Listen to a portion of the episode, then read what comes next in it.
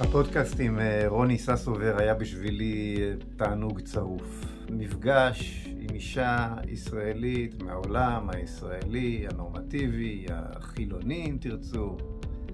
אישה אינטליגנטית מאוד, אה, שפשוט מבינה שגונבים לה את הזהות הכי בסיסית, את הזהות היהודית. במובן הזה ש, שאוכפים על ילדיה בגיל הגן ובכיתות, ובכיתות הנמוכות חינוך להט"בי בכפייה מטעם משרד החינוך. אבל שלא כמו הורים אחרים, רוני ססובר אה, מתחילה לעשות מעשה. קודם כל להבין את המציאות, אחר כך לאגד הורים ולהיאבק בדבר הזה. על הדרך הייתה לה גם איזו אפיזודה במפלגת ימינה, מהר מאוד היא הבינה עם מה היא מתעסקת ועזבה אותם, אבל היה בינינו גם שיח ככה אה, הומוריסטי מהשלב שבו היא הרי הייתה שם במועד א', איך זה היה נראה מהצד השני, המאבק בזהות. פודקאסט חשוב, חשוב אה, ומעניין. ממליץ לכולכם. שלום לך, רוני ססובר.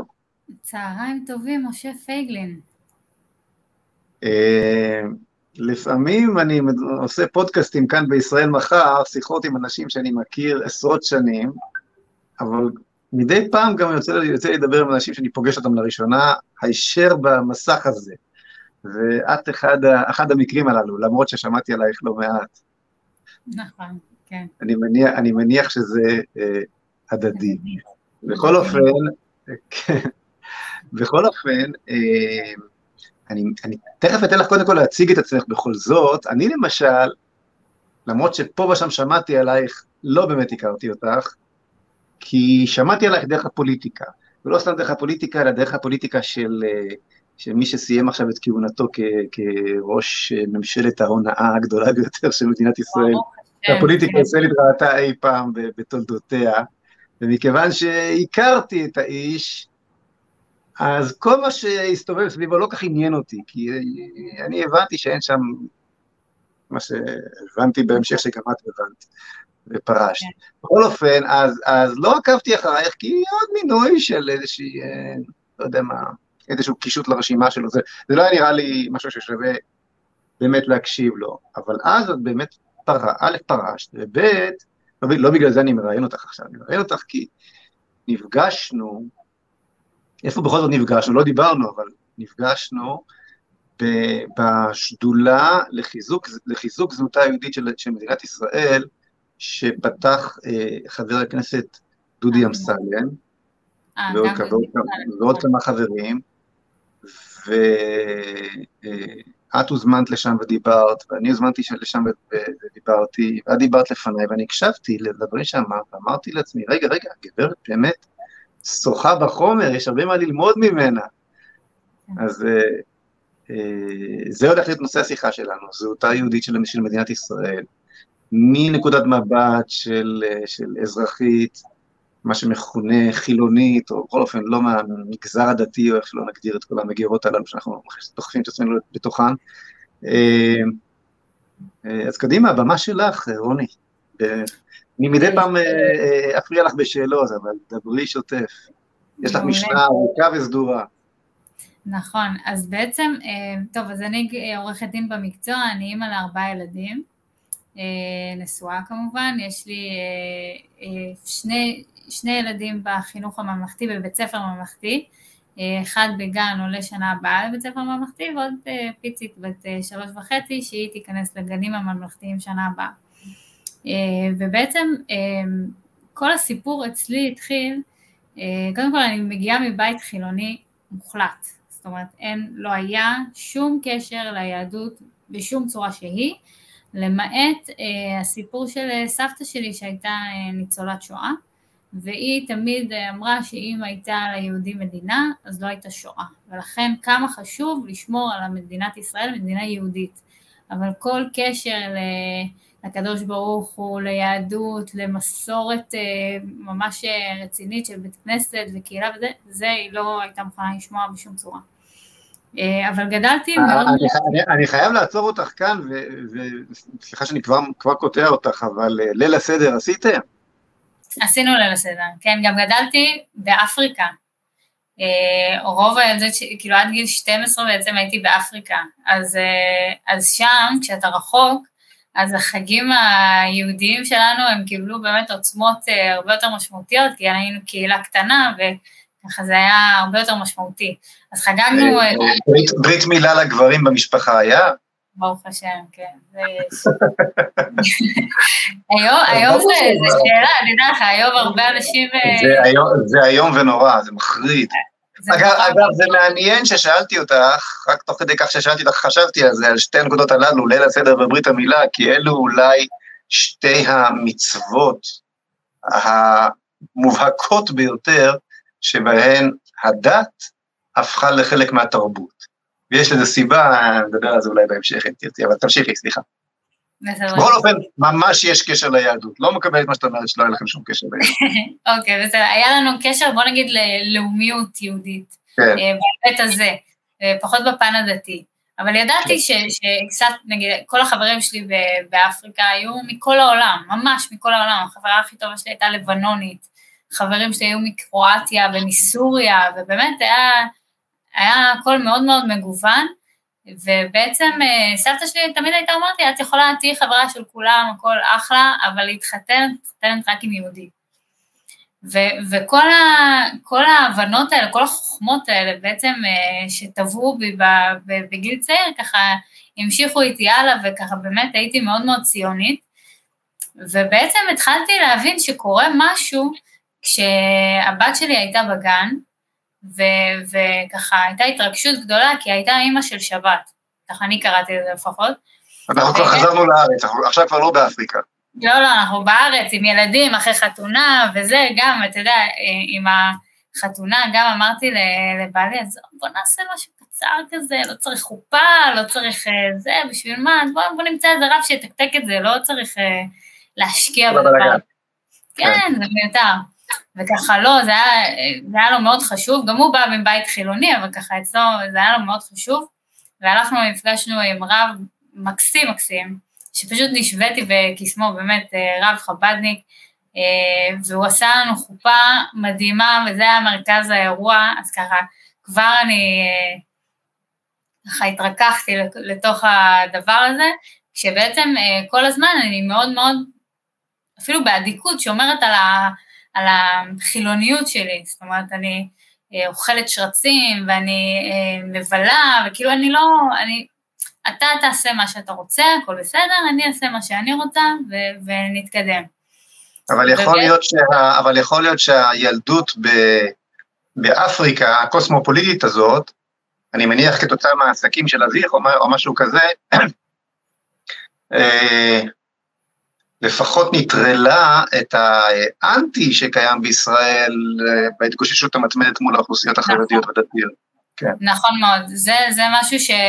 אגב, עד היום אני מרגישה את זה, זאת אומרת, אני מרגישה שאני והמשפחה שלי מאוד מאוד פתוחים לתרבויות אחרות, לאנשים אחרים, זאת אומרת, אין אצלנו את השיפוט הזה שיש בארץ ואת האנטי המובנה כמעט שאתה מרגיש, אה, לכל דבר שהוא לא אתה, זאת אומרת, כל דבר שהוא לא בול יושב על המשבצת שלך, ישר באנטי. אז אנחנו באמת, אה, אני לפחות מרגישה שאצלנו גדלנו בתחושה הרבה יותר פתוחה וליברלית, מה שנקרא. אה, אז היינו בשרצים. בשרצים, זהו. אז אני, אז אחרי ש, שהתחתנו עם חופה כמו שצריך, וזה באמת היה מאוד מרגש, ככה, ואז נכנסתי להיריון, אז אסור לאכול פירות ים, אמרתי יאללה, אני אוותר על פירות ים, וגם זה קצת עושה לי אה, כאב בטן, בשר חלב וזה, טוב, נוותר, יאללה, בוא נאכל כשר.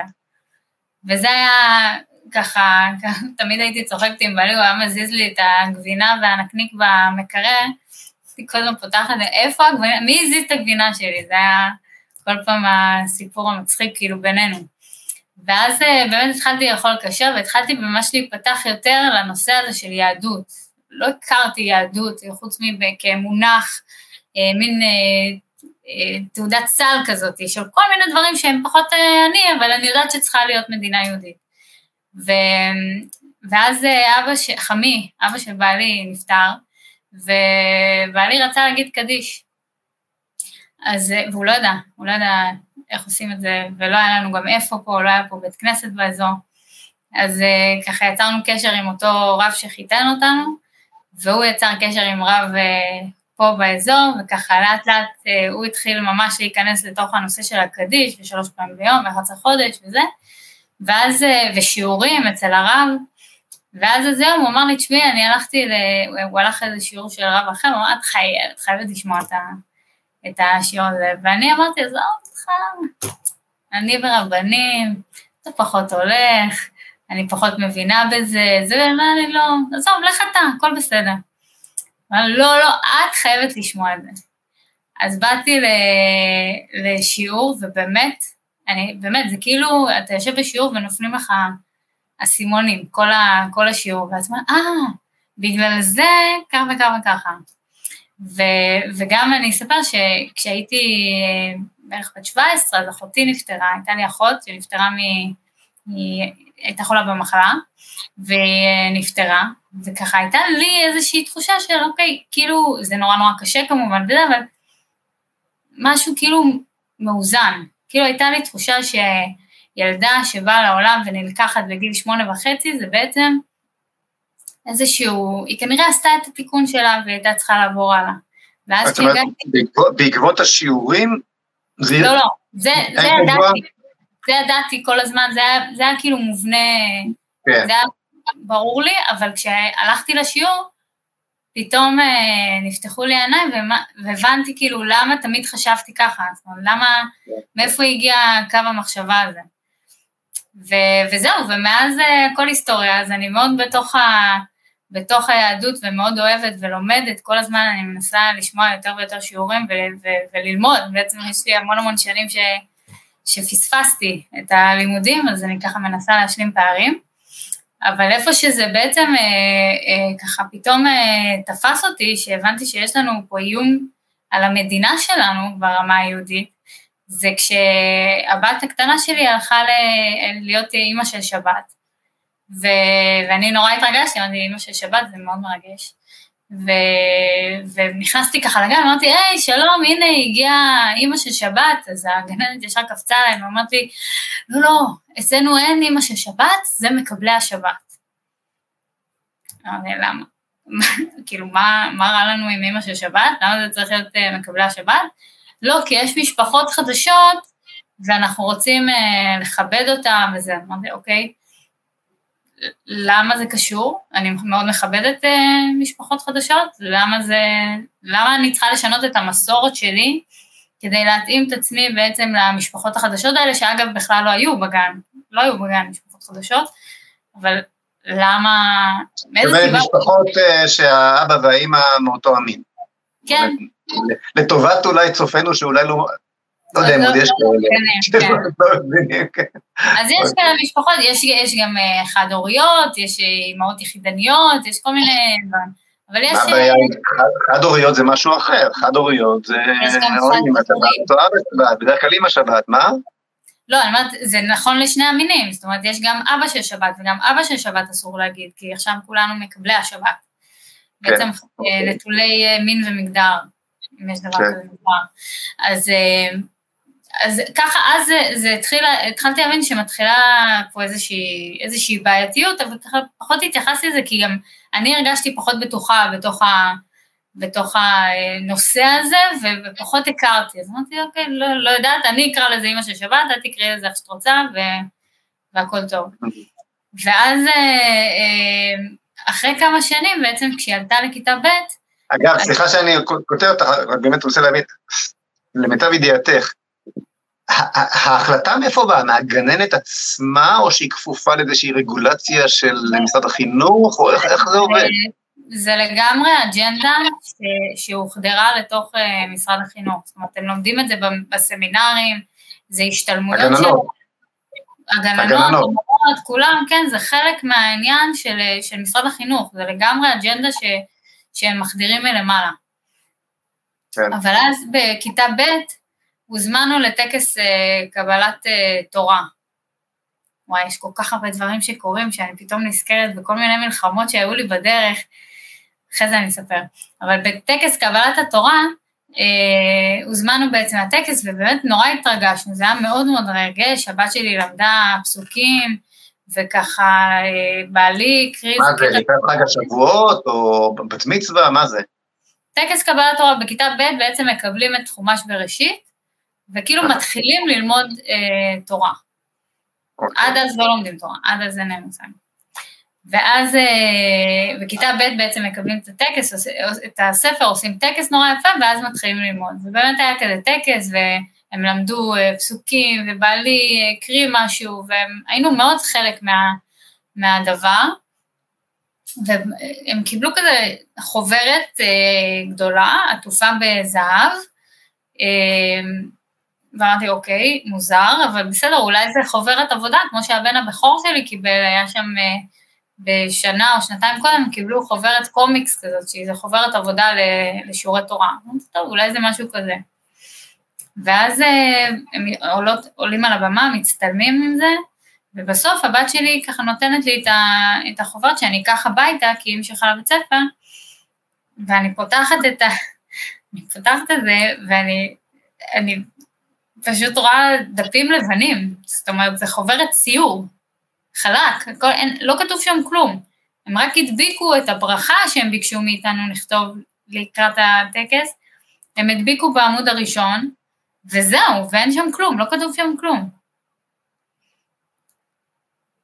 אני, לא יכולה אפילו להסביר את רמת ההלם שאני, שאני נכנסתי אליה, אני מיד ניגשתי ל...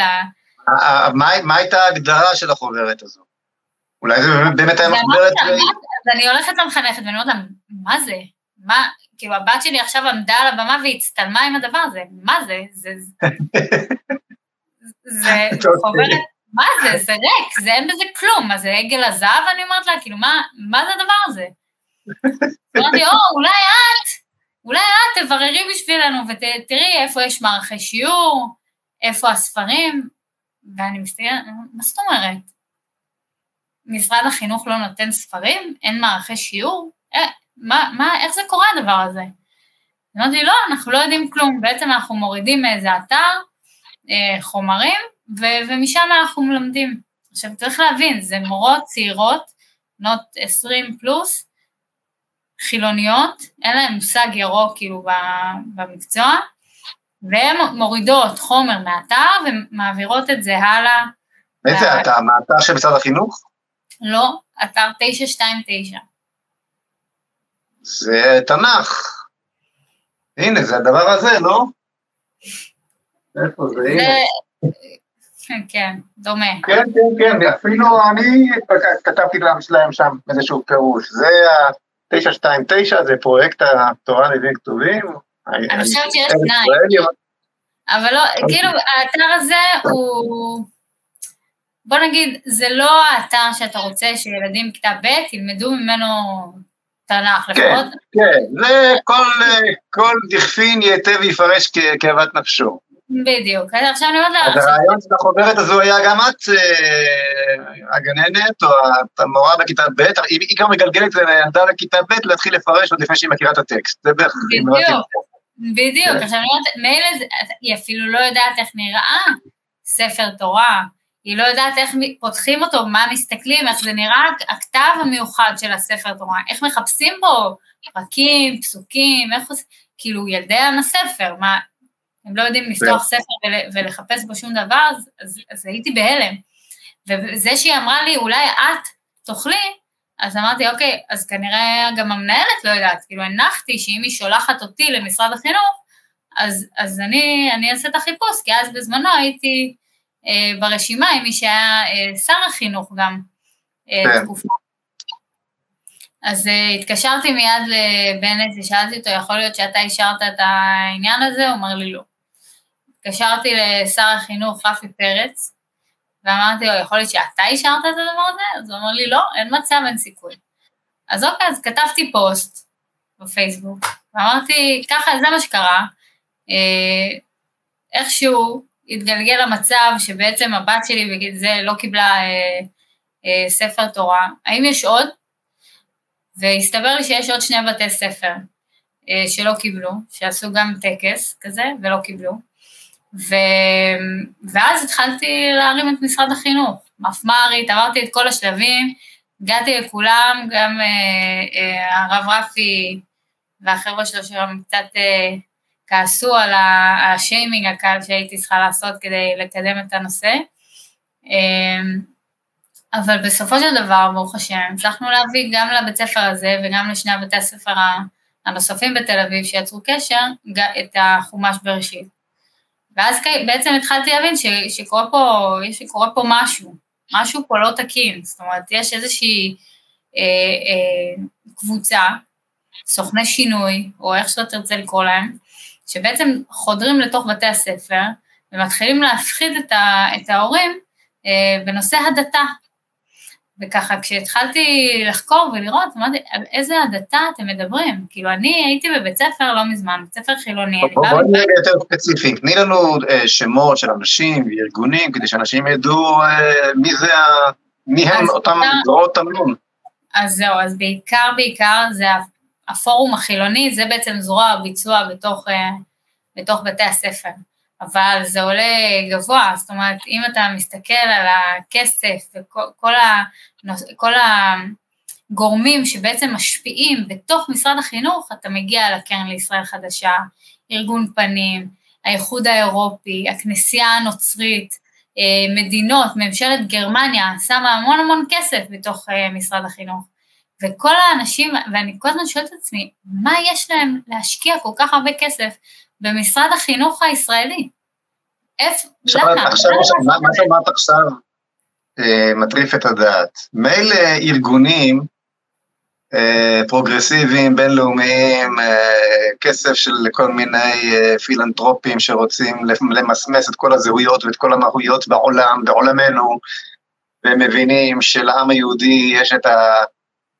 הבשורה הזו של מקור הזהות ומקור המהות והמשמעות של זה וכן הלאה, מה, מה, אבל ממשלת, ממשלה זרה, ולא סתם ממשלה זרה, אלא גרמניה מתערבת במערכת החינוך הישראלית על מנת למסמס את הזהות היהודית, והדבר הזה לא מקבל שום ברקס שום ברקס, לא רק שלא מקבל, הם מקבלים עוד ועוד ועוד, לא רק שאין brakes, זה כמה שיותר תשפוך לתוך הסיפור הזה, הרי כל העניין הפרוגרסיבי, כמו שאמרת, זה פירוק הזהויות. עכשיו, ברוך השם בעם ישראל, הזהות היהודית, גם אצל החילוני, הכי חילוני, הוא יודע שהוא יהודי, גם אם הוא לא מקיים שום מצווה, הוא יודע שהוא יהודי, הוא יודע כמה חשוב לשמור על הזהות היהודית, בגלל אה, אה, כל מיני דברים שקרו, בעבר הלא רחוק בסך הכל אה, שלנו, ו, והם יודעים שכדי לפרק את, הז, את, ה, את הזהויות במדינה, הם חייבים לפרק את, ה, את הזהות היהודית. והדרך לעשות את זה היא פשוט בהמצאת הבעיה הדתה, זה פשוט המצאה, כי זה לא באמת קיים, ופשוט להעניק את הפתרון לבעיה המומצאת. זאת אומרת, מה הפתרון לבעיה המומצאת? להוציא כל מה שיש בו איזשהו ניחוח של יהדות. אני למדתי בבית ספר חילוני לחלוטין, אני באה מבית חילוני לחלוטין, אני למדתי אה, אה, תנ"ך עד י"ב, עשיתי בגרות בתנ"ך, ולא יצאתי דתייה מבית הספר. זאת אומרת, זו בעיה שהיא לא באמת קיימת, היא פשוט לא קיימת. והדרך היחידה שלהם להוציא את היהדות ולפרק את הזהות היהודית היא להמציא את הבעיה, ולתת את הפתרון, וזה מה שקרה פה. והרבה אנשים פשוט נפלו לתוך המלכודת הזאת. הם פשוט שיחקו על הפחד של אותם חילונים מסורתיים שלא מספיק בקיאים, שלא מספיק יודעים, ואמרו, והפחידו אותם, שהנה הילד שלכם הולך להיות אה, חרדי, הוא הולך לחזור בתשובה, נעשה לו, נלמד אותו קצת תורה ותנ"ך, והנה זהו, איבדתם אותו. סיפרה לי, סיפרה לי מורה בבית ספר חילוני, שהיא החליטה על דעת עצמה ביום ירושלים לעשות בריס, מין כזה בריסטול כזה גדול עם ציור של הכותל המערבי על הלוח, ועם כאלה מהדקים, והציעה וביקשה מכל תלמיד שיכתוב משאלה וישים בכותל, הכיתתי. חמוד, לא? מקסים. ומקסים. אבל אחד ההורים החל לזעוק, הדתה. נכון. היום ילדים, הם, אם, אם הבית ספר לא ייקח אותם והוא לא ייקח אותם, הם לעולם לא יגיעו לכותל. ילדים במדינת ישראל יהודים לעולם לא יגיעו לכותל, כי מארגנים סיור כזה, וישר ההורים קופצים, הדתה? הדתה, על, על סיור לכותל. כאילו, כמה, כמה בורים אתם רוצים שהילדים שלכם יגדלו להיות? עכשיו, זה כמובן עטוף בפלורליזם וליברליזם וכל האיזמים האלה, שבעצם ההורים שצועקים הדתה, הם, הם כאילו הליברלים, הפלורליסטים, הם, אם תבנה להם מסגד בתוך הבית ספר, הם יגידו אחלה ויחלצו נעליים בכניסה. אבל אם ת, תבקש, למשל כמו שאני ביקשתי, למכור חלות באיזשהו אירוע של בית ספר, כדי שאני אוכל לקחת את הכסף ולתרום לבית תמחוי שהתנדבתי בו ושחב"ד אפילו, לא. זה לא. עד כאן. אבל מסגד, או, או, או כל אה, אה, הלואוין, אה, לחגוג הלואוין בשכונה, וחנוק כריסטמס. אני ישבתי פעם, זה מזכיר לי חוויה בלתי נשכחת. ישבתי פעם לשיחת רקע, מה שנקרא, עם עיתונאית מאוד מאוד בכירה בצפון, ישבנו בבית קפה בקניון רמת אביב, אוקיי? ובית הקפה, מחלון בית הקפה ניתן היה לראות את הכניסה שם לקניון. עיתונאית מוכרת, אני לא אומר את שמה כי זה, זו הייתה שיחה אישית, אז זה לא ראוי. אבל ב-level הגבוה ביותר, אחת כזו שאנחנו, שכולנו מכירים היטב היטב שנים רבות. לפתע היא קלטה בזווית העין, וניהלנו בינינו, בינינו שיחה. קשה, אגב. לפתע בזווית העין, היא קלטה דוכן של חב"ד שמציע תפילין להניח לבאי הקניון, או במרחב הציבורי לגמרי, על המדרכה. והגברת פשוט התחרפנה. וואו. התחרפנה. היא, היא יצאה מדעתה מרוב זעם. נכון. אני, מה שקרה, גם אצלנו הופיעו אה, דוכנים מחוץ לבית ספר, למרות שזה יסודי, אבל אה, כאילו לעבוד ולאחים שבאים, אז הם אמרו, נקים פה אה, אה, דוכן, ובעצם כמובן יצאה זעקה גדולה, אז אה, הלכתי לה, להנהגת ההורים בזמנו, ואמרתי, אוקיי, אין, אין דוכני תפילין, אז בבקשה שלא יחלקו פה פליירים של אה, חוגים, קייטנות, כל שטיפת המוח מהצד השני, אני גם לא רוצה את זה, בבקשה שאף אחד לא יעמוד פה מחוץ לזה. מה, של כל מיני, של כל מיני להט"בים למיניהם, ונוח איתי. כן, הכל, אני, אם, אם, אם יהודי לא יכול לעמוד פה בחוץ ולהציע, אף אחד, לא, אף אחד אפילו לא דוחף לך ליד איזה פלייר, פשוט מציעים אה, אה, ליהודי אחר לבוא ולהניח, אם זה לא בסדר, אז אני מבקש שלא יעמדו פה אף אחד עם פליירים, שאף אחד לא יחלק פה שום דבר. זאת אומרת, הם באמת הביאו את זה לרמה כל כך קיצונית, שאתה אתה, אתה לא יודע מאיפה זה יבוא ואיך הם מצליחים לחשוב על, ה, על הכיוונים הבאמת הזויים האלה. מה ש... איך את מסבירה, איך, איך את מסבירה את זה? אה, תשמע, הקרן, אתה יודע בטח, הקרן לישראל חדשה הוקמה ב-78. אה, זאת אומרת, תחשוב כמה שנים היא פועלת, כמה שנים היא עובדת ככה מתחת לפני השטח, ומקימה ארגונים, עמותות, וממש מצליחה להחדיר את כל, ה, את כל האנשים שלה ואת האג'נדה שלה לתוך המוסדות השונים באמצעות, ב, היום היא מממנת או לפחות תומכת במשהו כמו 800-850 עמותות שפועלות ב, בסביבה האזרחית. 850 עמותות. כן. הם פועלים המון המון שנים, המון שנים, ואנחנו... דוגמה, דוגמה לעמותה. דוגמה לעמותה תמימה שנתמכת בקרן, ובעצם מי? אותו פורום, לא, הפורום החילוני זה... אוקיי, זה עמותה שבאופן ישיר, ברור שמה שהיא מנסה להגיד, אבל נכון. אם זה 850 עמותות, אז מן הסתם יש הרבה מהן שכולנו באופן טבעי היינו יכולים לקבל ולהכיל ולהזדהות, לא?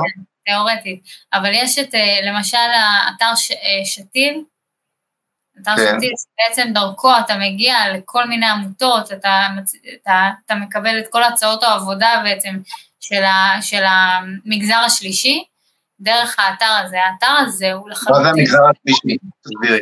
כל העמותות, כל, ה, אה, כל, כל מיני ארגונים, נגיד אתה רוצה להיכנס ל...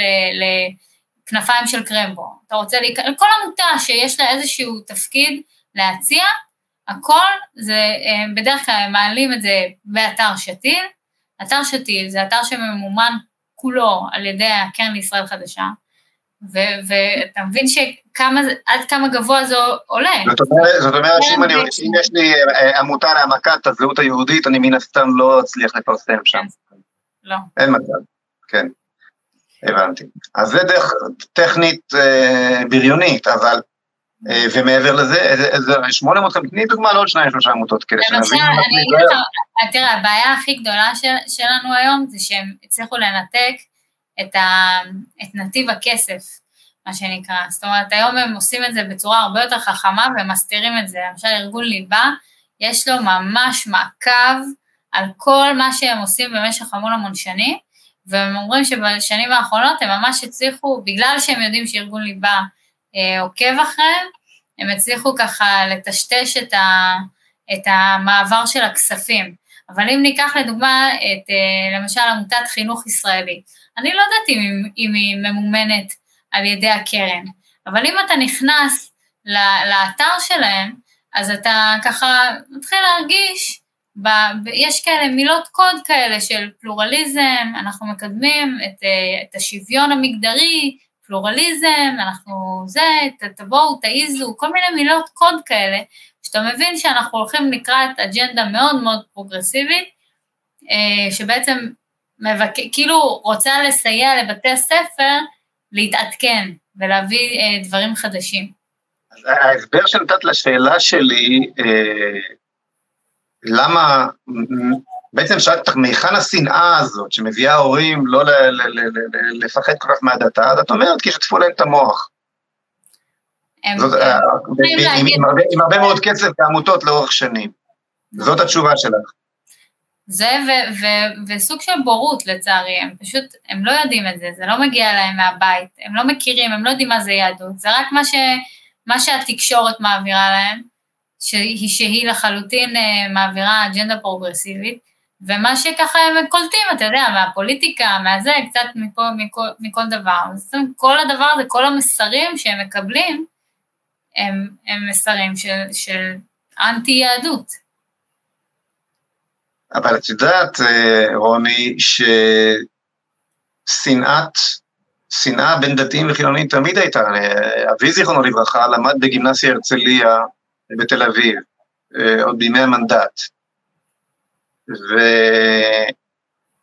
והוא סיפר לי כיצד תלמידים בגימנסיה הרצליה היו זורקים אבנים על הדתיים, דרוס כל דוס, השמד את החרד, אלו לא המצאות, אלו המצאות, ש... אלו, אלו סיסמאות שאני הכרתי עוד, אה, עוד לפני uh, הקרן החדשה, אז יש פה משהו יותר עמוק, לא?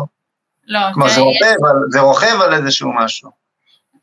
תראה, כל, ה, כל הסיפור, ה, לכאורה, כאילו, הסיפור הציוני של הניתוק היהדות כ, כדת ולהפוך אותה לאיזה משהו תרבותי, ברור שיש בזה אה, עניין, הרי הביאו לפה חבר'ה מ, מ, מחו"ל, מאירופה, ממזרח, מהמזרח, ובעצם ניתקו אותם מהיהדות, גזרו להם פאות, שלחו אותם לקיבוצים, ועכשיו אתם תהיו... אה, כן. חילונים או ציונים, או לא יודעת איך אה, לקרוא לזה. אז ברור שזה יושב על משהו עמוק, אבל אני, זה, זה בדיוק העניין, שהקרן ו, וכל הגופים האלה בעצם רכבו בדיוק על הדבר הזה, ובמקום לבוא ו, ולאחד את עם ישראל ולהגיד לו שאין באמת הבדלים מהותיים בינינו, זאת אומרת, יש את אלה שמקיימים מצוות ואלה שלא מקיימים מצוות, וכל אחד יש לו את התפקיד, ואנחנו כיחידה, וכל הרקמה האנושית הזאת אמורה להביא באמת אור גדול. אה, במקום לקחת את זה למקום הזה, הם פשוט רכבו על, ה, על ההבדלים האלה הקטנים באמת, ופשוט הרחיבו אותם ויצרו את, ה, את הטריז המאוד גדול הזה בין אה, דתיים לחילונים. אני חושבת שאני אני הייתי ילדה אה, אה, רמת שרונית אה, טיפוסית, אני לא חושבת שההורים שלי או אני הגענו לרמת אה, שנאה, כמו שיש היום לחלק מה... חלק מהאנשים שמגדלים את הילדים שלהם במדינה היהודית. באמת, זה, זה לפעמים אני, אתה מקשיב להם ואתה אומר, איך הצלחתם להגיע לרמה הזאת? איך הצלחתם? זה, זה פשוט, הם מעדיפים הכל, הכל הם יעדיפו, רק לא יהדות. יש, אה, יש תהליכים כאילו מנוגדים. יש מצד, מצד אחד את, את התהליך הזה שאת מתארת, שהוא בוודאי קיים, ואנחנו מקוננים עליו כאן יחדיו, בוכים איש על כתף רעהו, כן? אבל, אה, אבל יש גם תהליך הפוך. הנה את דוגמה לתהליך הפוך, ואתה רואה את זה בצורה יפהפייה מסביב, תהליך של התקרבות ליהדות, ושל... דווקא אצל הצעירים אתה רואה פתיחות הרבה יותר גדולה לקבלת האחר, אחרי שמחקו, אחרי שרמסו את הכל, פתאום נשארנו בלא כלום, ופתאום אה, אה, לדבר עם אה, בחור חרדי, אם אני חילוני, ולדבר עם בחור חרדי עם פאות, לא, כאילו לא, לא, לא כזה מפריע, כלומר, בכלל, כל, כל המגירות, כל, כל שידת המגירות של הזהויות בתוככי החברה, שהייתה מאוד מאוד מהודקת ומאוד מאוד ברורה ב, ב, ב, בילדותי לפחות, על אף שגדלתי בבית, בבית משותף ברחובות, כל השכנים היו חילוניים, שיחקתי איתם וזה, ולא לא הייתה שום הרגשה של איזושהי שנאה או כלום, ממש כיף גדול. אה, אה, בכל אופן, ההגדרות הללו, אני, יש לי את המגירה של החרדי, אני של הדתי-ציוני, הסרוג, הלאומי, לא יודע איך נקרא לזה כבר, אני החילוני, אני לא יודע מה, אשכנזי, ספרדי וכולי, המגירות האלה היום כבר לא, כבר תקועות, כל הארונית קורסת לתוך עצמה, לטובה. נכון.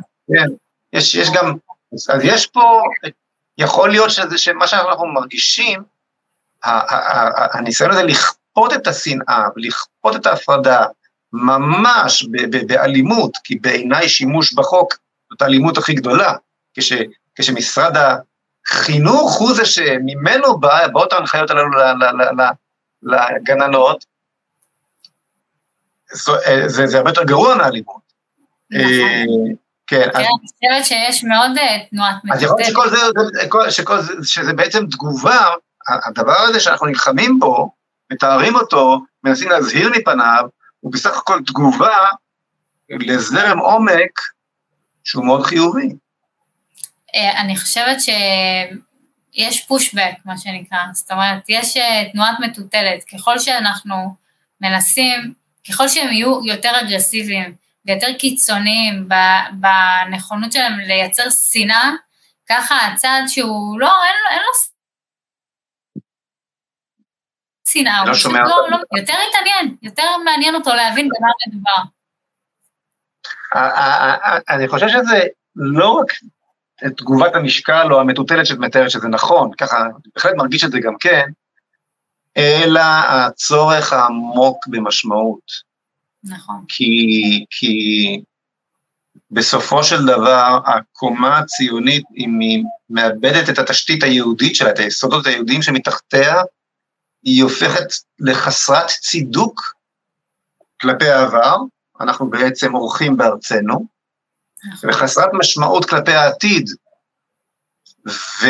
הרוב, מה שאני מכנה הרוב היהודי, כלומר הרוב הגדול של היהודים בארץ הזאת, רוצה לחבר בין הדברים, רוצה, רוצה, רוצה לצקת לחייו הפרטיים, אני מאמין שגם הלאומיים, את היסודות הללו של צדק ומשמעות. נכון, תראה, היום, כל, תראה, אחד הדברים הכי משמעותיים שאני, שאני רואה שככה תופסים את ההורים שאני מדברת איתם, וגם את הבית ספר, זה בעצם שאני אומרת להם, תקשיבו, הילדים של היום, הם לא מבינים למה הם צריכים להתגייס לצבא. הם לא מבינים את הקשר שלהם למדינה הזאת. הם, אוקיי, אז מדינת ישראל נחמד, אני יכול... מה זאת אומרת? צריך להתגייס לצבא כדי להעצים את הנשים. בדיוק, אתה מבין? זה לא, זה לא... אנחנו ידענו שאנחנו הולכים להגן על המדינה היהודית, אנחנו, זה אין לנו מדינה אחרת, זה המדינה שלנו. לא, כל, כל, כל, כל העניין הוא, הוא, הוא לקחת את, ה, את אתוס היסוד של המדינה היהודית, שהוא, אתוס, את, שהוא לצערי הרב אתוס הביטחון, לא ככה הייתי רוצה שהיא תקום, אבל היא קמה על, על יסודות, יסוד אתוס הביטחון ב, ב, בעקבות השואה, ולתת לו איזושהי אה, אה אינטרפטציה, הסבה חדשה, לאתוס הגאווה, או אתוס הפמיניזם, או אתוס... מטורף, זאת אומרת, המטרה של הצבא היא לא להגן על המדינה היהודית, אלא לחנך אותנו לערכים פרוגרסיביים. נכון, נכון. עכשיו, אני אומרת היום ילדים, הם לא, הם לא מבינים, אתה מבין? הם, הם עוברים לברלין, למשל, מילקי שם זול יותר, הכל זול יותר, מחיה זולה יותר, הכל אחלה. למה? למה שהם, למה שהם יתגייסו לצבא ויסכנו את החיים שלהם או את הנפש שלהם כדי אה, לחיות פה במדינה או להגן עלינו שרוצים? תעזבו. כי זה, כי זה הבר מצווה הישראלית. כי זה הבר מצווה של הישראליות. זה טקס כן, התבגרות. זה לא יכול להחזיק מים, זאת אומרת, זה לא, בסוף יקום לא, הילד אחרי זה הוא חולם, הוא מגיע לצבא, הוא, הוא, גם, הוא גם יבקש לשרת ביחידה קרבית, הוא יבקש להיות, לעשות את זה כמו שצריך, גם מתוך איזושהי שייך, הרגשת שייכות שאין מה, אי אפשר להכחיש, זה, זה קיים, ברוך השם, אבל גם מתוך רצון אה, אה, להיטיב את אה, חייו להמשך, אם זה 8200, אם זה הידיעה שיש שירות רציני גם סולל לו את הדרך הלאה, אבל מהר מאוד, אחר כך, הוא חולם על uh, חוץ לארץ, כן. נכון. תראה, ילדים היום, הם באמת, הם, הם לא פגשו סידור מימיהם, הם לא יודעים מה זה, הם לא יודעים מה זה שבת, הם לא יודעים דברים מאוד מאוד בסיסיים, הם לא יודעים שיש דבר כזה הבדלה. כאילו נגיד, כאילו ראיתי אותך, מתארת כיצד ילד, כיצד אב, אבא מספר לך שאילצו את הילד שלו בגן או משהו, לקבל סדרה של נוער איגי או משהו כזה? כן, במושב בצפון, בעצם אה, התקשר אליי אבא בלחץ, אמרו, קיבלתי הודעה מבית ספר, שהבן שלי חייב להיות נוכח בסדנה של איגי. חובה, זה בגדר חובה. מה זה איגי, שנבין? איגי זה עמותה של הנוער הגאה, שבעצם אה, כאילו אה, היא עוזרת להם, עוזרת להם להתמקד. להסתדר מחדש, לא יודעת מה הם בדיוק עושים, אבל הם מגיעים לבתי ספר ובעצם מעבירים סדנאות והרצאות וכולי לשאר הילדים על מה זה נוער גאה ולמה אנחנו צריכים עכשיו לקבל את האחר וכולי. רגע, רגע, רגע, זה בגן ילדים, זאת אומרת. זה בבית ספר יסודי. בית ספר יסודי, באיזה כן. כיתה? לא יודע. אה, אני חושבת שהוא בה'. כלומר, ילד בכיתה ה' חייב חובה. לפי, חייב להגיע שיעור חובה בהומוסקסואליות. למשל, כן. עכשיו, האבא הזה הוא אבא אה, מסורתי, מה שנקרא, הוא אומר, אנחנו לא, במשפחה שלנו, אנחנו לא מדברים על הדברים האלה ככה, זה לא מה שאני מעביר לילדים. אה, אני לא רוצה שהילד שלי יהיה בשיעורים האלה, מה אני עושה? ו- ולצערי, הרבה הורים לא יודעים מה לעשות. עכשיו, לי, זה היה נראה נורא מוזר, כי אני, כשהבן שלי התקשר אליי, הוא בא אליי כל יום עם כזה דף, הסבר מי דיבר מגדר בבית ספר. אז אני, כשאני יודעת שהולכים, אה, שדיברו עם הילד שלי על אה, איזושהי סדנה כזה, או איזשהו שיעור כזה שעוסק בשוויון מגדרי, אני מתקשרת למחנכת, אני אומרת לה, תקשיבי, הילד שלי לא נכנס לשיעור, אני אומרת, תמצאי לו דף עבודה. בחשבון, בשפה, תחזקי אותו במקצוע אחר, הילד שלי לא נכנס. אותו כנראה עשיתי עם הבת שלי. מפתיע אותי שהורים לא מבינים את הכוח שלהם. הורים היום צריכים להבין ש... אולי, אולי, אולי נעצור רגע ותתני מספר טלפון או משהו, כי אני מבין שאת עומדת בראש איזושהי עמותה שמסייעת ל... נכון, ל... אז פונים אליי, אני, אה, הטלפון איך פונים אלייך? איך פונים אלייך? או דרך הפייסבוק, אה, פורום מורים למען מסורת, או בפייסבוק הפרטי שלי, זה בדרך כלל פתוח, או העסקי, או בטוויטר, איפה שרוצים אפשר להגיע אליי, שולחים לי הודעה, אני חוזרת, אני מגיעה לחוגי בית, אני מסבירה להורים ומזכירה להם כמה החינוך הוא באחריות שלהם, והילדים הם שלהם, והם יכולים להחליט בדיוק מה הילדים שלהם יקבלו ולא יקבלו בתוך בתי הספר, זה לא אה, אחריות של בית ספר. אתם כהורים צריכים להיות אחראים על, ה, על האינפורמציה שהילדים שלכם מקבלים, ויש לכם את הכוח להחליט שהם לא יקבלו משהו. ואולי אם מספיק מכם תעיזו להשמיע קול ולדבר ובאמת להתנגד לדברים האלה, אז הדברים האלה לא ייכנסו לתוך הבית ספר, או שנוציא אותם מתוך הבית ספר, וזה לגמרי... בעצם, בעצם מה שיש פה, ושמע לך אולי מוזר ברגע, בשמיעה הראשונה, מה שקורה כאן, זאת האימא של הכפייה הדתית. נכון. הכפייה הפרוגרסיבית, הלהט"בית, שהם... זאת כפייה. דתית, זאת כפייה דתית. קודם כל, כי, כי, כי מדובר במשהו שהוא לחלוטין בניגוד למציאות, מה שמקובל לראות את הדת ככזה, כן? אבל, אבל הרבה יותר מזה, וסליחה שפה אני מדבר ולא מראיין אותך, אני אומר את דעתי כמובן, אה, את מאמינה באלוהים? כן. את מאמינה באלוהים, אוקיי? מה כל הסיפור של ה progress הזה? ה progress... מה, מה, מה, מה העניין של האידיאולוגיה אה, אה, הפרוגרסיבית על כל שלוחותיה? בין אם זה פמיניזם קיצוני, בין אם זה להט"ביות, בין אם זה אקלים, בעיניי גם סיפור הקורונה, אגב, אבל נעזוב את זה. מה הסיפור? מה הסיפור כאן? אני קוראת לך עם הנחש, סליחה. לא, הסיפור כאן, הסיפור כאן הוא ש... הרי, הרי הרעיון הבסיסי הוא, יש כאן שני, שני יסודות. אם אתה מנסה להבין, להבין מה זה פרוגרסיביות, יש כאן שני יסודות. ה, ה, ה, היסוד האחד הוא שאין אלוהים. העולם הוא אקראי, כן? ואנחנו נוכיח את זה שאין אלוהים על ידי כך שנערבב את כל הזהויות ואת כל המהויות. למה כאשר אנחנו מערבבים את כל הזהויות ואת כל המהויות, אנחנו בעצם מוחקים את קיום האל, משום שקיומו של העולם בנוי על הבדלות, על יצירת זהויות נפרדות. בראשית ברא אלוהים את הארץ, את השמיים ואת הארץ, והארץ הייתה תוהו ובוהו, לפני שהארץ, אה, אה, לפני שהקדוש ברוך הוא, לפני שהבורא עולם מתערב בעולם הזה, הכל מעורבב. ואז מה הוא עושה? הוא מבד... כדי לייצר את החיים, הוא מבדיל בין האור ובין החושך ובין השמיים ובין הארץ ובין היבשה ובין הימים ובין בעלי החיים ובין בני האדם, זאת אומרת, יוצר זהויות נבדלות. הזהויות הנבדלות הן שמעידות על קיום האל. ובכן, אם אנחנו נחליט ש... שהכל המצאה, שאין אלוהים והכל המצאה, ואנחנו בעצם באים בנעליו של האל, ואנחנו יכולים להחליט בעצמנו על הזהויות ועל ההבדלות, כן? אז בוננזה, איזה יופי, אין אלוהים. האדם נכנס בנעליו, זה כל הסיפור כאן. אז זאת ההופעה הראשונה של הפרוגרסיביות בכל ארגוני הלהט"ב, בכל צבעי הקשת שמתערבבים, בכל, בכל מה שיחבל במבנה המשפחה, שהוא אבן היסוד הבסיסית ביותר לקונסטרוקציה של החברה וכן הלאה, אבל זה בא בעוד צורה.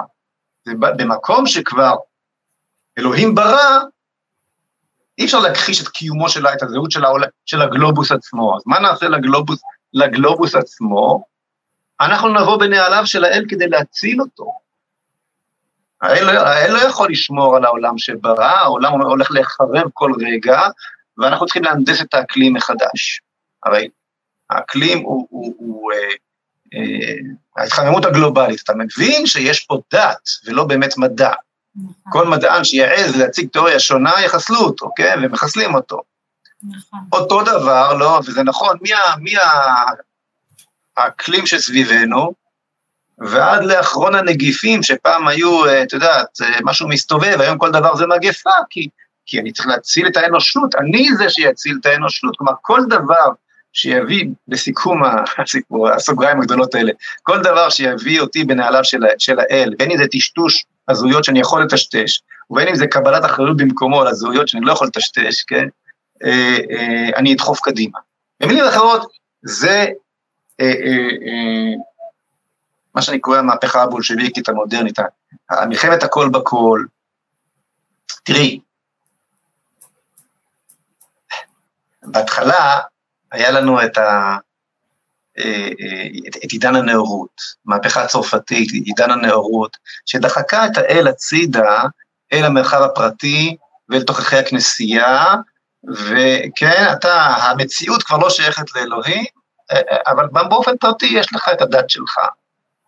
זה אפשר, אין ספק שזה אפשר לאנושות להתפתח, שחרר אותה מכל, מכל מיני עכבות, הזכות או עקרון הטלת הספק פרץ אל, ה, פרץ אל חיינו, מה שאפשר את ההתפתחות המדעית, את, את המהפכה התעשייתית, אחלה, נפלא, העולם מתקדם רבות.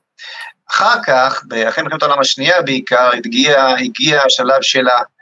כמו זה היה המודרניזם, כן, אחר כך הגיע הפוסט-מודרניזם, ששלל את כל היש, שם סימן שאלה על הכל, גם על האל וגם על המציאות, אבל עדיין השאיר מקום לאפשרות שיש אלוהים, זאת אומרת, הכל היה נאיבי כזה, וגם האמנות שביטאה את הפוסט-מודרניזם, את האמנות, אנחנו היום נמצאים ב, ב, בשלב הפרוגרסיבי, שהוא ההתפתחות האלימה של הפוסט-מודרניזם, זאת אומרת, לא, לא כל אחד והאמת שלו, אלא כל אחד והאמת של מי שחזק, האמת שלי, של מי שבידו הכוח. זה הפוסט-מודרניזם.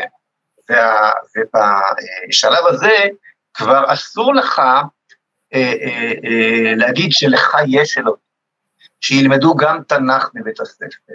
לא, מותר לך ללמוד רק את נוער איגי, אבל אם תכניס חסיד חב"ד שילמד על תפילין, זה יהיה הדתה וזה נורא ואיום. אז בוודאי תסכים איתי שמדובר כאן בחלק ממשהו עולמי, זה לא רק הסיפור הישראלי פה. אנחנו גם... ולכן אמרתי לך שמדובר כאן בכפייה דתית, כי בעיניי לפחות שורש הכל היא אה, המלחמה, היא הכפירה באל. לא מדבר כרגע על המימד הדתי של האמונה, אלא על עצם, עצם, עצם האמונה, כן. נכון, נכון. אני יכולה להגיד לך, אני כל הזמן אומרת שהפרוגרסיביים הם בכלל רגרסיביים, זאת אומרת, בדיוק כמו שאמרת בתחילת דבריך, הם פשוט מחזירים אותנו למצב של תוהו ובוהו, למצב שאין כלום. אנחנו בעצם חזרנו להתחלה, ואנחנו עכשיו כאילו צריכים לגלות את הכל מחדש, כאילו בעצם אנחנו בעולם בלי אלוהים, אנחנו בעצם אבודים, אנחנו צריכים להתחיל לגלות את הכל מחדש. ואז אתה רואה, אני לא יודעת אם, אם אה, הספקת לראות, אבל יצא אתמול ממש אה, מכתב אה, של בית ספר בהרצליה, ממוען להורים, שיום למחרת הולכים לעשות שיחה עם הילדים בכיתה ב', על... ראית את זה. על, על ילד שהוא ילדה. כן, שהוא ילדה.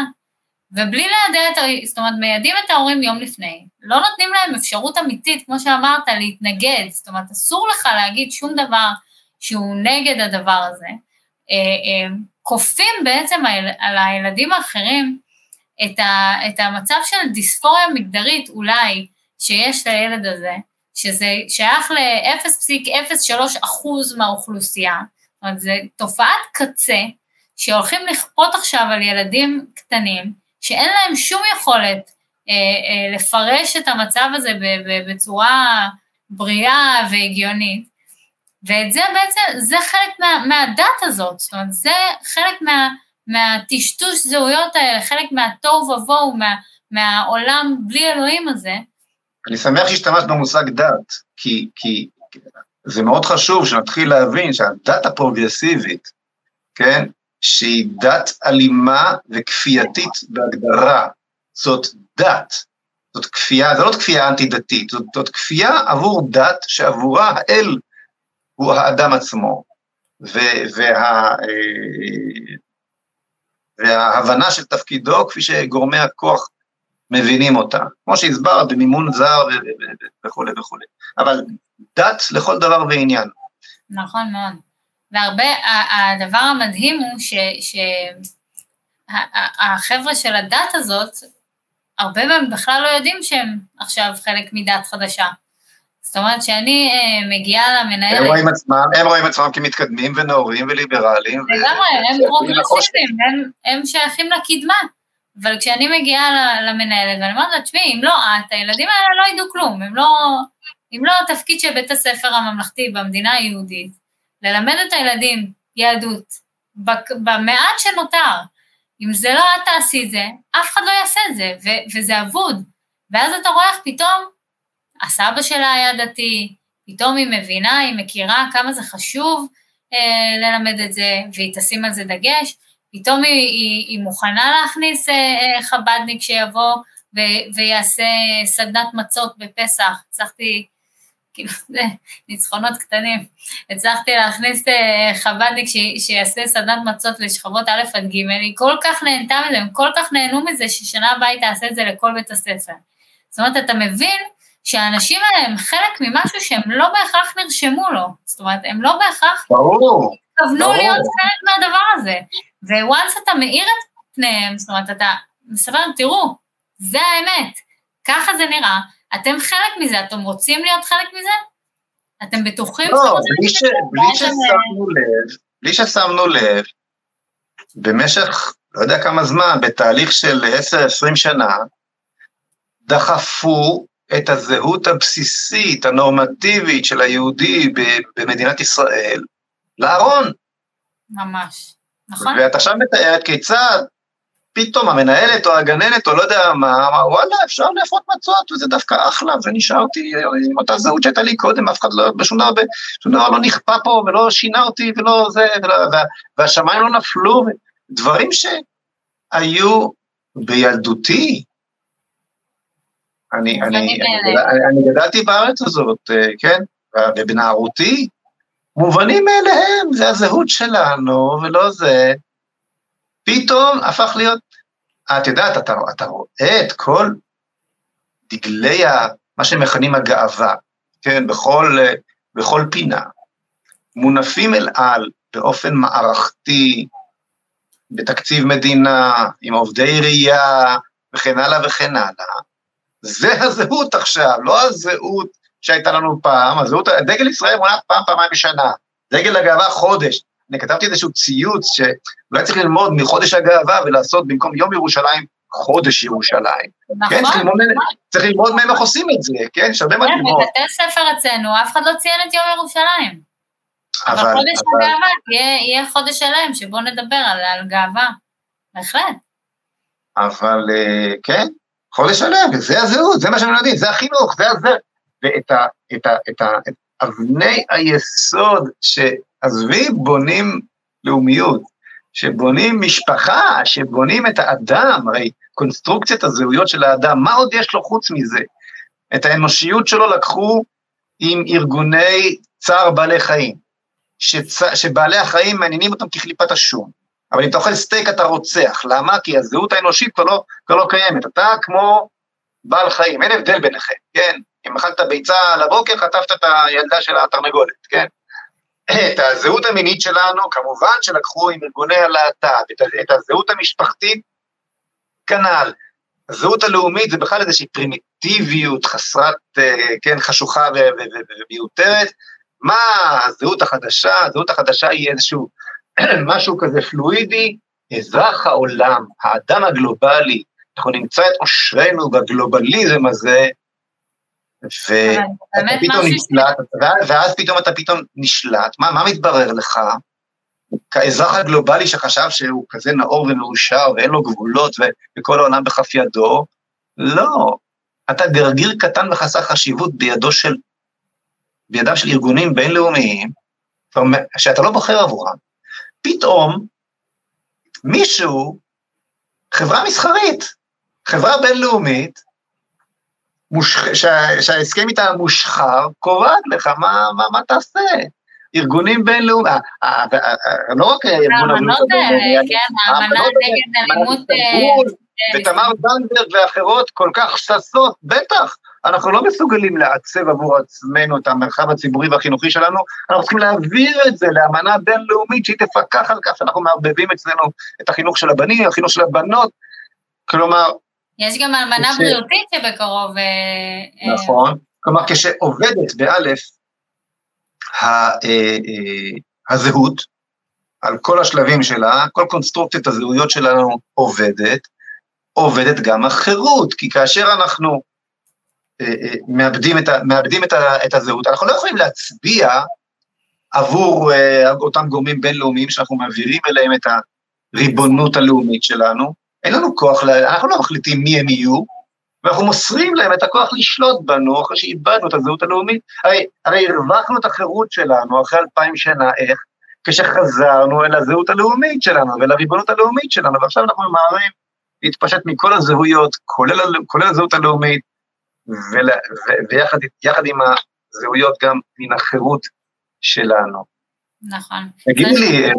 כן. שבאמת הדת הזאת היא... כל כך סותרת את עצמה מבפנים, זאת אומרת, אם, אם שנייה אנשים יחזרו אל עצמם, ולא לאמת שמנסים אה, להחדיר להם בכל מיני אמצעים, וככה יחשבו עם עצמם, האם זה יכול להיות שהיום אתה לא יכול להגיד מילה בלי שיתנפלו עליך, בכל נושא, זאת אומרת, אפילו בענייני החיסונים והקורונה. הרי מה, מה הבעיה שמישהו אחר יגיד את דעתו? למה זה בעיה? מה אכפת לכם שמישהו אחר ש, שדעתו לא כדעתכם, ישמיע את קולו? מה רע בזה? זה טוב, זה פלורליזם. כי אנחנו לא. בשלב לא. האלים, כמו שאמרתי, כי אנחנו בשלב האלים.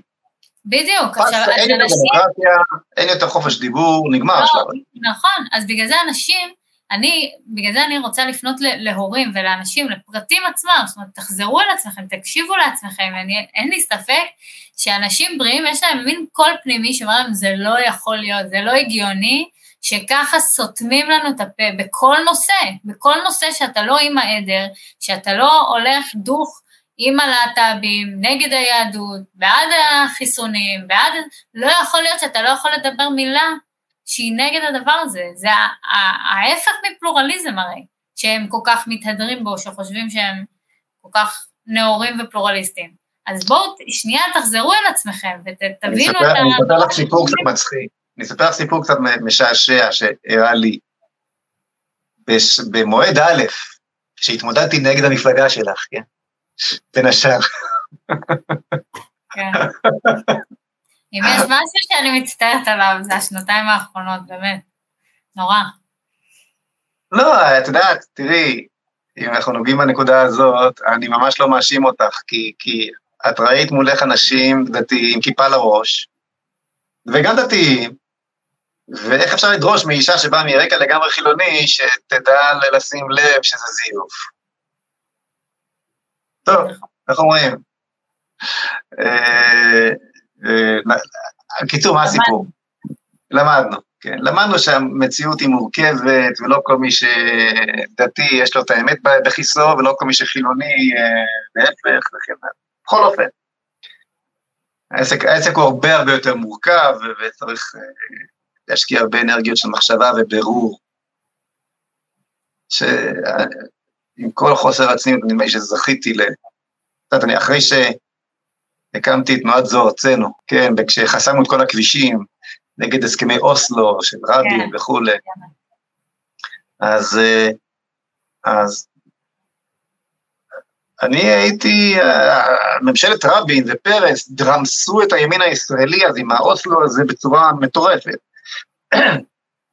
אה, בעיקר אחרי רצח רבין, שבא כתוצאה מכל, בקיצור, ואני, ש, ש, ש, הרמתי גל התנגדות בלתי רגיל וחסמתי את כל הכבישים במדינה, עם זו ארצנו, נגד הדבר, נגד ההסכמים הללו, אז בין 95 ל-96, הייתי, אפשר לומר, הפיטר פן של הימין, כל, כל מפלגות הימין רצו לקשט בשמי את רש, רשימותיהן.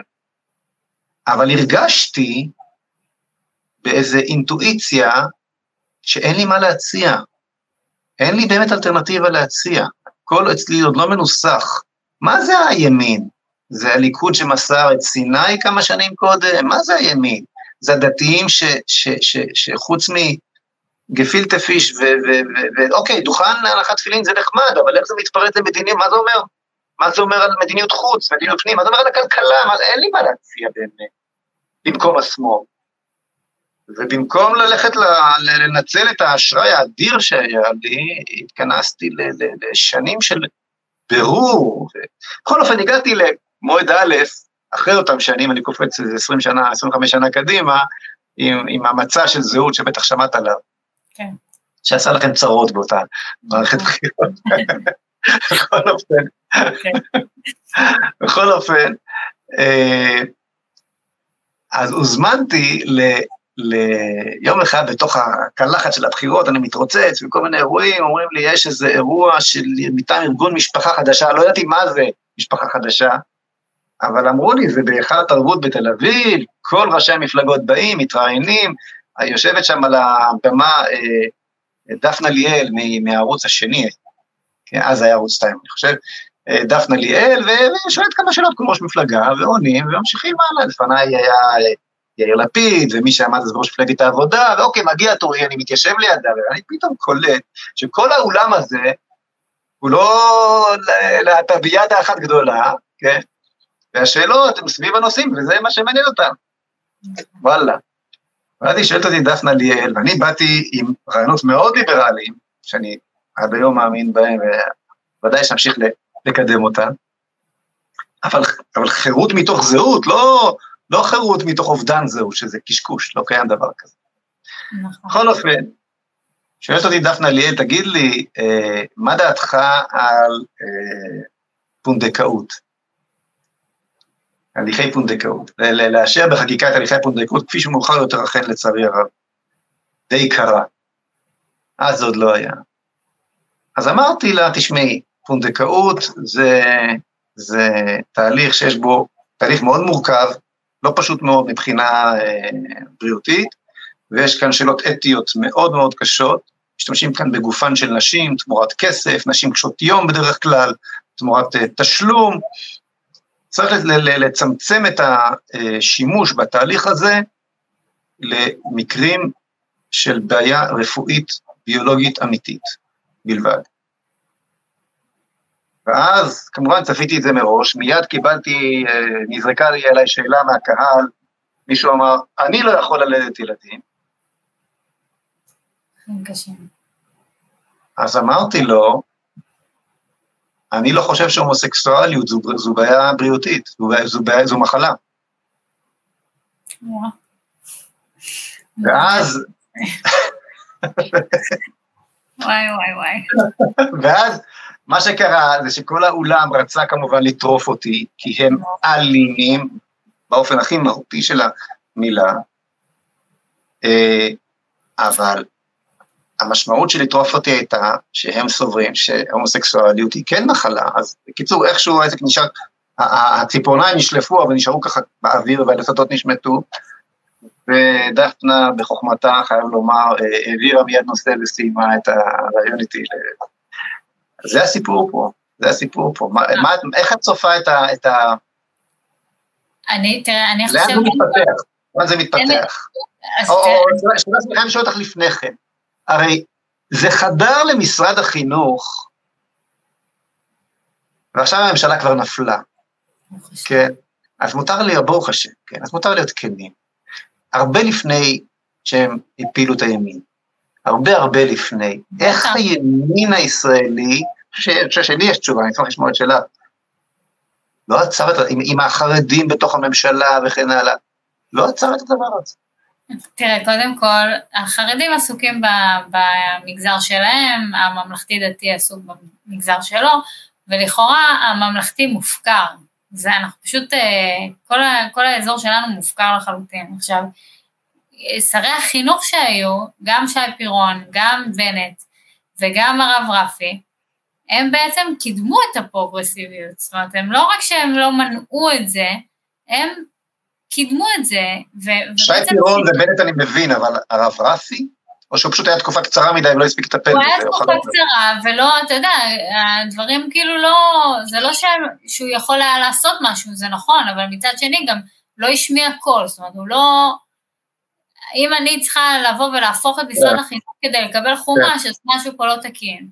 ובנט כמובן הכפיל, אם לא שילש, אני לא, לא זוכרת בדיוק התקציבים של ה... בנט הוא במקום שלנו נושבת הרוח, זה ברור, במקום שבו נמצאת החברה. כן. נכון, וגם אז בזמנו אני אמרתי לו, למה חמש... והרב פירון, והרב פירון, אותו דבר, אותו דבר, כמו בנט. נכון, נכון. בנט היה עסוק בחמש יחידות מתמטיקה, כשכל הזמן אמרתי לו, אבל למה, מה אכפת לי עכשיו מתמטיקה? אתה סוף סוף שר חינוך דתי. ברור, ברור. אז בקיצור... היום, בואי נאמר, מה שפעם הייתי צריך להסביר, היום כבר כולם מבינים.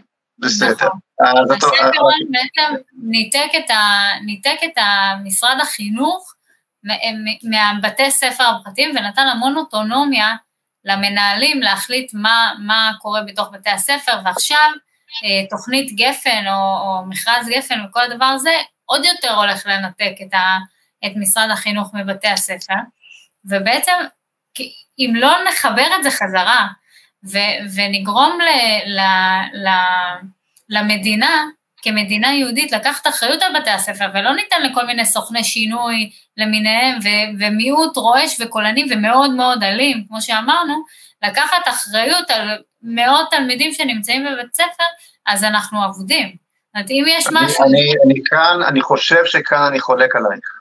וכאן אנחנו מדברים כבר בשאלה האחרונה שרציתי לשאול אותך, מה, מה, מה הפתרון? כן, קודם כל הייתי בלי קשר סוגרת את היחידה לשוויון מגדרי. זה הדבר הראשון. במשרד החינוך. כן. לא ידעתי בכלל שיש, לא ידעתי בכלל שיש יחידה כזאת, אבל אני לגמרי איתך בעניין הזה. אני, אבל אני אגיד לך יותר מזה, אה, הדבר הנכון ביותר לעשות הוא לסגור את כל משרד החינוך. כן. זה, זה המושלם, זה בלתי אפשרי, אני מודע לכך שזה, שזו אוטופיה, אבל, ומשהו, אה, איזשהו גרעין צריך להישאר, אבל יכול להיות שאני נאיבי, יכול להיות אה, זה, אני חושב שככל שהמדינה מעורבת יותר, בסופו של דבר, בסופו של דבר, כוח הכפייה שלה נופל בידיים הלא נכונות. וזה בדיוק מה שקרה. ולעומת זאת, ככל ש... תראי, רק אה, השבוע התבשרנו שבמדינת אריזונה, בארה"ב, עברו באופן מוחלט לשיטת השוברים. בטח, בטח שמעת על השיטה הזאת. כן. ובעצם מה שהשיטה הזו עושה, היא נותנת להורים את החלק היחסי של הילדים שלהם בתקציב החינוך, בתור שובר, לכו תממשו את זה באיזה בית ספר שתרצו, או תקימו לעצמכם בית ספר, תתאגדו ותקימו לעצמכם בית ספר, זה המון כסף. תקציב החינוך הוא הגדול שבתקציבים, יותר מתקציב הביטחון. כשאתה מחלק אותו למספר, למספר תלמידים, אתה מגיע לסך, אני עשיתי את החשבון הזה כמה וכמה פעמים, אפשר לראות את זה בספר המצע המפואר, המפואר שהוצאנו. Uh, בכל אופן, ואוצ'ר uh, uh, שכזה יש לו כוח אדיר. עכשיו, ההנחה לענייננו, למה אני אומר את הדבר הזה?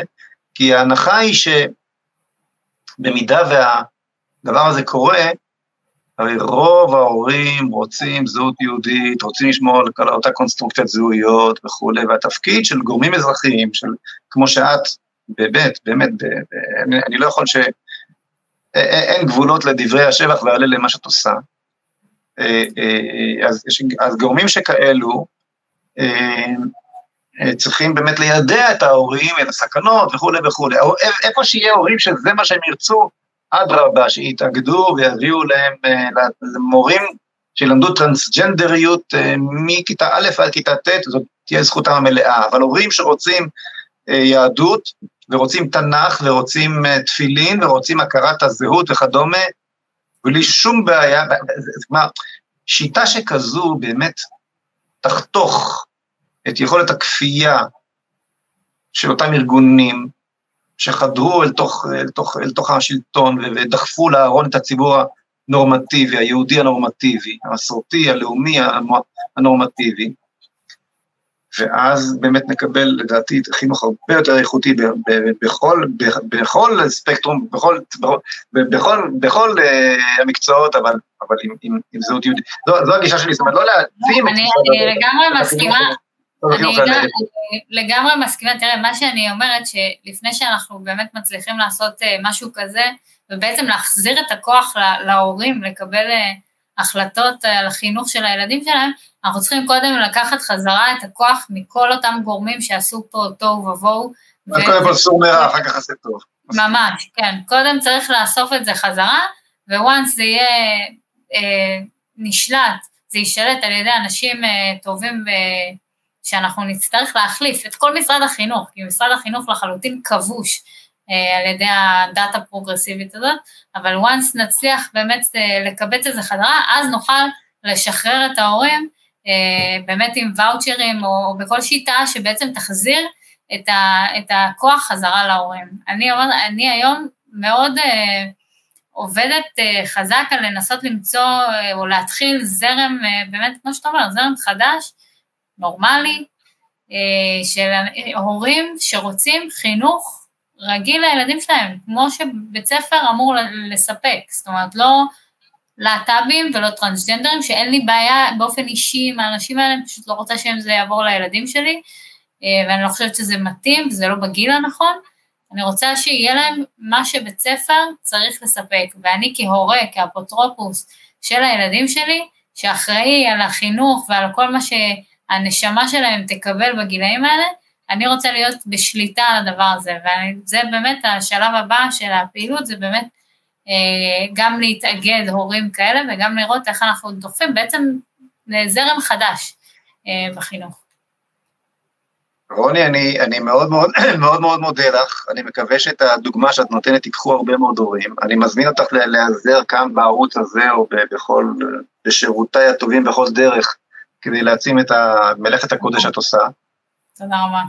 כן, היה לנו, היה לנו שלב שבו, אה, שבו מצד אחד לדתיים לא, כן, הדתיים, לא, החרדים בוודאי, אבל גם הסורגים התנהגו בעיקר כמגזר ולא, והפקירו את הסיפור הזה, את הסיפור של הציבור המסורתי, הלאומי, ממש מכנה החילוני הגדול, אה, אה, לציפורניהם של, של ארגוני הפרוגרס השונים, גם כשהיה שרי חינוך מן המגזרים הללו, אז או שהם הפנו את מבטם למקום שבו מרוחה החמאה, או שפשוט לא, לא היה להם כוח, ואנחנו צריכים להגיע לשלב שבו המנהיגות הלאומית מבינה שזה האתגר שלה, לא זורקת את זה לכתובות שלא קיימות למעשה.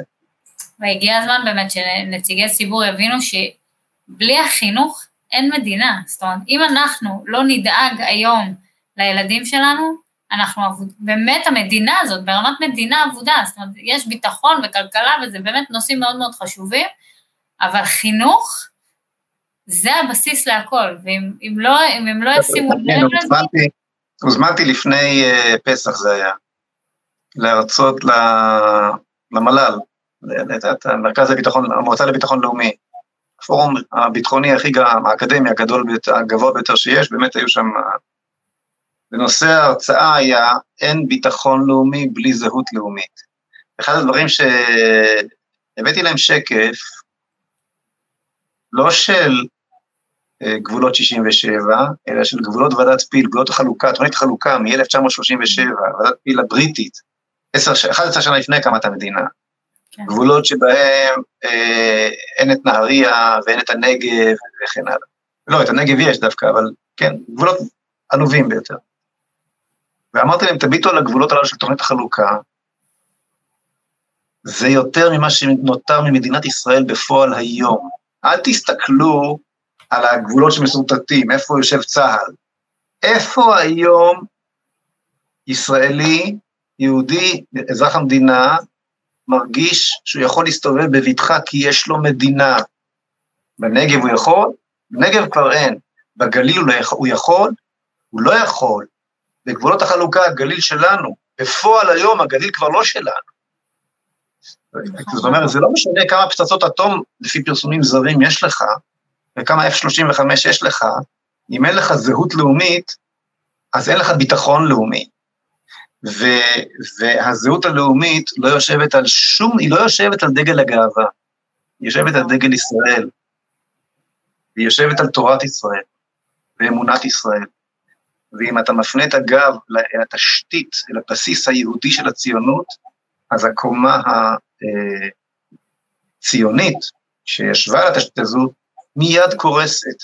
בשנה האחרונה אנחנו עברנו ממדינת, ממדינת, ממדינה, ממדינה יהודית, כלומר כשאותו בנט גנב את הרוב היהודי והעביר את השלטון הפוליטי למיעוט כל אזרחיה, זה לא נשאר שם. וצ'יק צ'אק הפך להיות מדינת כל ערבייה. נכון, נכון מאוד.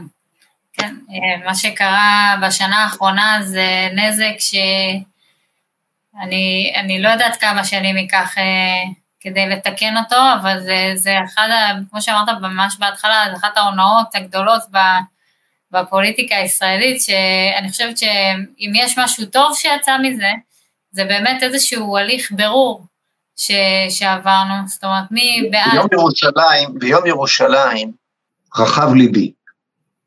הייתי בירושלים ביום ירושלים, ברגל לא יכלתי לזוז מילימטר ממקום למקום. אל תחשוב בכלל לנסות להגיע, הלכתי שעות על גבי שעות מבין, בין מקומות שצריך להופיע בהם, כי פשוט העיר כולה, זה לא היה מצעד באיזשהו רחוב, זה העיר הייתה מוצפת, ואז אמרתי לעצמי, שהיה לו כנראה תפקיד חשוב לנפתלי בנט. ממש ככה. על כך נאמר, נאמר במקורותינו גדולה הסרת טבעת, שזה מה? את מכירה את המדרש הזה? גדולה, כשאחשוורוש הסיר את טבעתו ומסרה להמן הרשע, פתאום היה ברור שנגזרה פה גזירה, גזירת שמד על העם היהודי כולו, כולם, כולם חזרו חזרה אל עצמם, כן? נכון. שמו שלושה ימים וכן הלאה. אז חז"ל אומרים שגדולה הסרת טבעת מ-47 נביאים ונביאות שנתנבאו להם לישראל, שהם לא הצליחו להחזיר את עם ישראל למותר, אבל מספיק שהמלך הסיר את הטבעת, אז מספיק שבנט לקח לנו לשנה את המדינה היהודית מהרוב היהודי, ומסרה למיעוט כל, כל אזרחיה וערבייה, פתאום יום ירושלים שכזה לא נראה מעולם, מאז 67. זאת אומרת, אני אופטימי, אני אופטימי, כמו שזה אה, אה, פרץ מקרבך לפרוץ מכולם. אני גם מאוד אופטימית, באמת, אני חושבת שהיום הליך הבירור הזה, שבעצם ממחיש כמה יהודים באמת רוצים מדינה יהודית, בדיוק כמו שאמרת, ירושלים הייתה סתומה לחלוטין, כי כולם אה, הלכו שם עם דגלים, והייתה איזושהי גאווה לאומית אמיתית, גאווה אמיתית, זאת אומרת, מתוך השור של הנשמה ממש. אז אני בטוחה, בטוחה ש... ש ההליך הזה, אה, ברוך השם, הגיע לקיצו כי זה היה קשה, אבל אני בטוחה שזה יביא אותנו למקום הרבה יותר טוב, הרבה יותר בטוח, אה, ושאנשים באמת אה, יתעוררו, ברוך השם. תודה רבה רוני, באמת מסיימים באווירה אופטימית, ועוד נכונו לך, ואני מקווה שגם לי עלילות, המאבק בוודאי עוד לא יסתיים. תודה רבה. תודה רבה לך. להתראות.